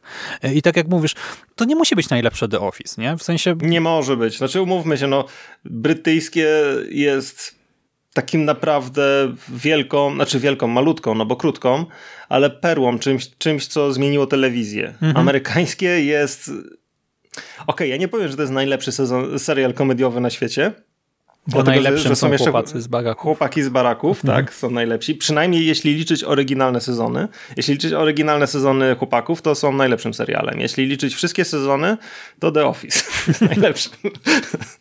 E, no i tego się nie da przebić. Po prostu, no sorry, no to był fenomen, nie? Przecież są podcasty i cuda, książki. To, to, ten serial też jest po prostu, no o ile ten brytyjski jest czymś, co trochę może już jest w cieniu też, nie? Mhm. Ale jest taka, taką piękną, zwartą całością tak brytyjski to jest, znaczy amerykański to jest po prostu taka długa, wieloletnia przygoda, którą no fantastycznie się zwiedza. On trochę tam w końcówce wiadomo siada, ale, ale no, ogląda się od początku do końca wspaniale. Mhm. No i tego się po prostu no, nie da przebić, no sorry. No. Ale po co, nie? Tak, ale właśnie to też jest fajne, że mam wrażenie, że twórcy nie starają się nie, iść na wyścigi. E, Tak, bo tak. rzeczywiście taki był Znaczy- odbiór na samym początku, że puszczono jakieś tam fragmenty i ludzie oczekiwali, że to będzie konkurować z najlepszymi po prostu scenami z całego The Office, tylko że te fragmenty właśnie z promocji nawet, nie pierwszego, drugiego sezonu, e, ja mam wrażenie, że jak się zna ten e, serial, to że one działają dużo lepiej, nie? bo wtedy wiesz, w jakiej rzeczywistości one są osadzone, te konkretne sceny, kto odpowiada za dane teksty, nie? W sensie, z czego to wynika, że ktoś coś mówi. A jak widzisz tylko takie przebitki, no to ciężko jest to ocenić pozytywnie, nie? Dlatego ta promocja trochę nie trafiła i w sumie fajnie, że Kanal Plus teraz e, stawia na to, żeby rozpromować to The Office. Właśnie, gdy już to jest taki świadomy twór, nie? Gdy to nie jest takie po prostu pierwsze podejście i zobaczymy jak to wyjdzie, tylko już e, myślę o tym drugim sezonie. Zresztą czuję to w tym pierwszym epizodzie trzeciego. Nie? Już twórcy czują, co chcą robić i robią coś, wiadomo, na licencji, ale jednak swojego. Nie? I czuć tę naszą tutaj polskość, te nasze problemy, e, nasz humor, nasze kontrowersje. E, No jestem na tak i mam nadzieję, że to się przyjmie i też myślę, że to może działać w drugą stronę, nie? że może ktoś kto na przykład śledzi bardzo polskie kino, pozna to TheOffice.pl i sięgnie wtedy po amerykańskie, brytyjskie czy inne. Ja zresztą pamiętam, że w jakimś podcaście była kiedyś rozmowa z Łukaszem Sychowiczem, czyli jednym ze scenarzystów tego polskiego The Office i on mówił, że ono, on jest wielkim fanem tych poprzednich wersji. Nie tylko on, no, generalnie scenarzyści, oni wiedzą po prostu z czym się mierzą, nie? I wiedzą, że, że no, jakby sami nie przeskoczą swojego jakiegoś ulubionego serialu. W sensie, no oczywiście jest jakaś zawsze szansa, ale to się raczej jest trudne do zrealizowania. Więc oni świadomie też jakby robią to, co robią, nie? To, to, to, to, to nie są ludzie, którzy, których wzięli z łapanki, ej, weźcie, zróbcie nam taki serial, tylko tacy, którzy no faktycznie mieli do tego trafić. No i to jest fajne, nie? I że, że spróbowali wydestylować z, tej, z tych oryginalnych wersji, dwóch oryginalnych wersji, jak to głupio brzmi, nie? Ale starali się z nich wydestylować to, co się da i uzupełnić to, no rzeczywiście tą naszą polską. I, i udało się. I jakby, no fajnie, że te polskie seriale komediowe, no bo przecież kiedyś Polska miała fantastyczne seriale komediowe, nie? Tam powiedzmy za komuny, te takie legendarne. Później to różnie z tym bywało, znaczy w sensie ja się trochę od tego odkleiłem, bo nie wiem, czy było co oglądać. Znaczy ja też od komediowych totalnie odszedłem. No, Zresztą no są takie fenomeny jak kiepscy, nie? którzy gdzieś tam y, teraz się o nich pisze i wraca się do tego i to jest też super. Na przykład y, w podcast z Teksie mieli chyba takie dwa odcinki o kiepskich, super sprawa. No, ale była też duża inicjatywa, tak, nie? ta tak, książka tak, wyszła no. właśnie ostatnio. Mhm. Mhm. Konferencja w sumie chyba była. No, Mhm. dużo, dużo fajnych rzeczy się wokół tego działo, ale to było takie dzieło osobne, nie? A właśnie w ostatnich latach... Ale Polacy- właśnie, bo Mhm. kiepscy też są dzieckiem swojej epoki, nie? I też tam nie wszystko... Znaczy, w ogóle część tego humoru to była straszna. Tak, no, ale... A propos ale cringe'u czy no, coś, tak? Tak, tak, tak. Ale były też momenty, które weszły do popkultury i to to jest spoko, nie? Właśnie, I mam nadzieję, że tutaj też właśnie pójdziemy bardziej w kierunku tworzenia czegoś swojego już w tym biurze stworzonym w tych dwóch sezonach. I też myślę, że tutaj są rzeczy, które mają szansę na bycie kultowymi. Mhm, nie? tak. Ja bym chciał na przykład, żeby ludzie poznawali ten serial, żebym mógł potem sobie żartować, nie? czy to jest postać rzeczywista, No, jak Agnieszka w przeróżnych okazjach. Nie? No, ale No. w ogóle to jakby panie Kanal Plus online. Ja chciałem pogratulować, że macie polskie The Office i macie emigrację. Tak, już y, dwa bardzo pozytywne zaskoczenia nie? z naszej strony. Tak, dwa naprawdę fantastyczne seriale komediowe w ostatnich latach, no i to takie naprawdę, które są śmieszne i są dobre, szacuneczek. I jeszcze tak na koniec, bo już mi się kończy taśma, to chciałem jeszcze powiedzieć, że ja też siedzę na jakichś grupkach związanych z The Office na fejsie yy, i też gdzieś tam cały czas wiadomo memy, jakieś pierdoły, nie? Ale były też dyskusje o tym polskim The Office i ono naprawdę wśród takich fanów po prostu serialu, którzy no maniakalnie Die to oglądają, fanów. tak, to się spotkało z naprawdę dobrym przyjęciem. Ja miałem du duże opory długo, no bo to teraz mamy drugi sezon, ja dopiero do tego podszedłem Bo, bo tak, w sensie... Ale ja też po no. emigracji dopiero, nie? Jakoś sięgnąłem wtedy, wykupiłem No. w ogóle sobie Kanal Plus i stwierdziłem, że dobra, dajmy szansę i ci napisałem od razu, Mhm. że ło, no może mnie nie porwało totalnie, ale że spoko, nie? I że co drugi odcinek mi się podoba bardzo, a powiedzmy, nie wiem, że nieparzyste są spoko, parzyste, że są słabsze, ale że do przeżycia, Mhm. nie? Że po prostu trochę gorzej je oceniam i no a teraz w ogóle już nawet takiego podziału nie robię. No i rzeczywiście jakby to jest też, nie wiem, mój apel, że jeśli ktoś lubi amerykańskie czy brytyjskie The Office i boi się, że a Polacy to tam, a co oni z tego zrobili, nie? Na pewno nie, nie chce mi się tykać. Znaczy tak, spróbować to warto, nie? Bo masa naprawdę moich znajomych mówi, że o, widziałem fragmenty i beznadzieja, No, tak? nie, no. warto, szczególnie, że no Jezu, no co, co, co wam się stanie? nie wiem, dobra, to nie jest przekonujący argument, ale e, Nie no, dla Asi, dla Agnieszki, no, tak, no. są naprawdę rzeczy warte w tym serialu uwagi i ja nie żałuję, że, że obejrzałem i, i będę oglądał dalej. A później wrócę Mhm. do brytyjskiego i do amerykańskiego. Osiem lat później oglądasz pierwszy sezon, teraz szósty, nie? No, Office. co zrobić? Tak, i no dobra, no to myślę, że wyczerpaliśmy temat. E, Ja ci powiem, że e, nie wiem, czy będę robił sobie przerwę, czy od razu nie wskoczę na głęboką wodę z tym trzecim sezonem, bo no, jestem na fali, nie? I póki właśnie mam ochotę. Jak zrobię przerwę, to się boję, że wiesz, Mhm. zapomnę potem, nie? A tak to pójdę za ciosem. Nie, i... ja też, ja też niedługo zacznę. W sensie u mnie przerwa to jest naprawdę takich kilka dni, bo teraz Mhm. teksańską masakrę piło mechaniczną chciałem sobie, obe... znaczy obejrzałem jedynkę i chciałem jeszcze kolejne części, a później jakoś znowu będę wsiąkał w to. Dobra, no to myślę, że się jeszcze Bo to usłyszymy. chyba jeszcze nie wyszła całość, nie? E, Nie, nie, nie. No, E, Wyszły to- chyba 3-4 odcinki, e, no, ale obejrzymy i Mhm. pewnie też się spotkamy na krótką rozmowę. Jasne. Bardzo chętnie. Dobrze, to odkładamy nasze t-shirty, wielkie mikrofony.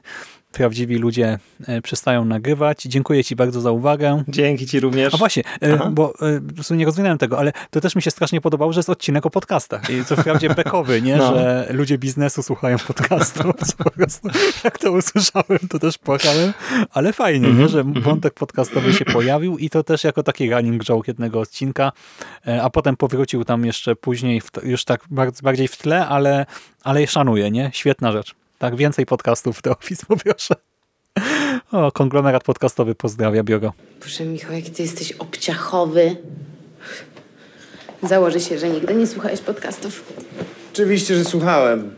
Że nie znam wszystkich kawałków, ale I jeszcze w sumie ostatnia rzecz, a propos promocji. E, Michał Marszał e, z Nie, e, z, fan, właśnie z mediów społecznościowych Nie, został zaproszony do biura. Też fajny pomysł, nie? żeby wziąć no, człowieka od memów, jedną no, z najzabawniejszych osób w Polsce i zaprosić na plan. Też szanuję, nie? Kanal Plus w tym roku umie w promocję i oby tak dalej. No i odezwał się do nas też, nie? No, to wiadomo, no. Mają gust. Dobra, ale już nie będziemy przedłużać. To jeszcze raz dzięki, Pawle, Dzięki również. za tę przygodę. Wam, kochani, dziękuję za uwagę i do usłyszenia w następnym podcaście. Trzymajcie się. Cześć. Cześć. Co? Nic nie mówiłam. Okej, bo słucham podcastu, więc nie słyszę.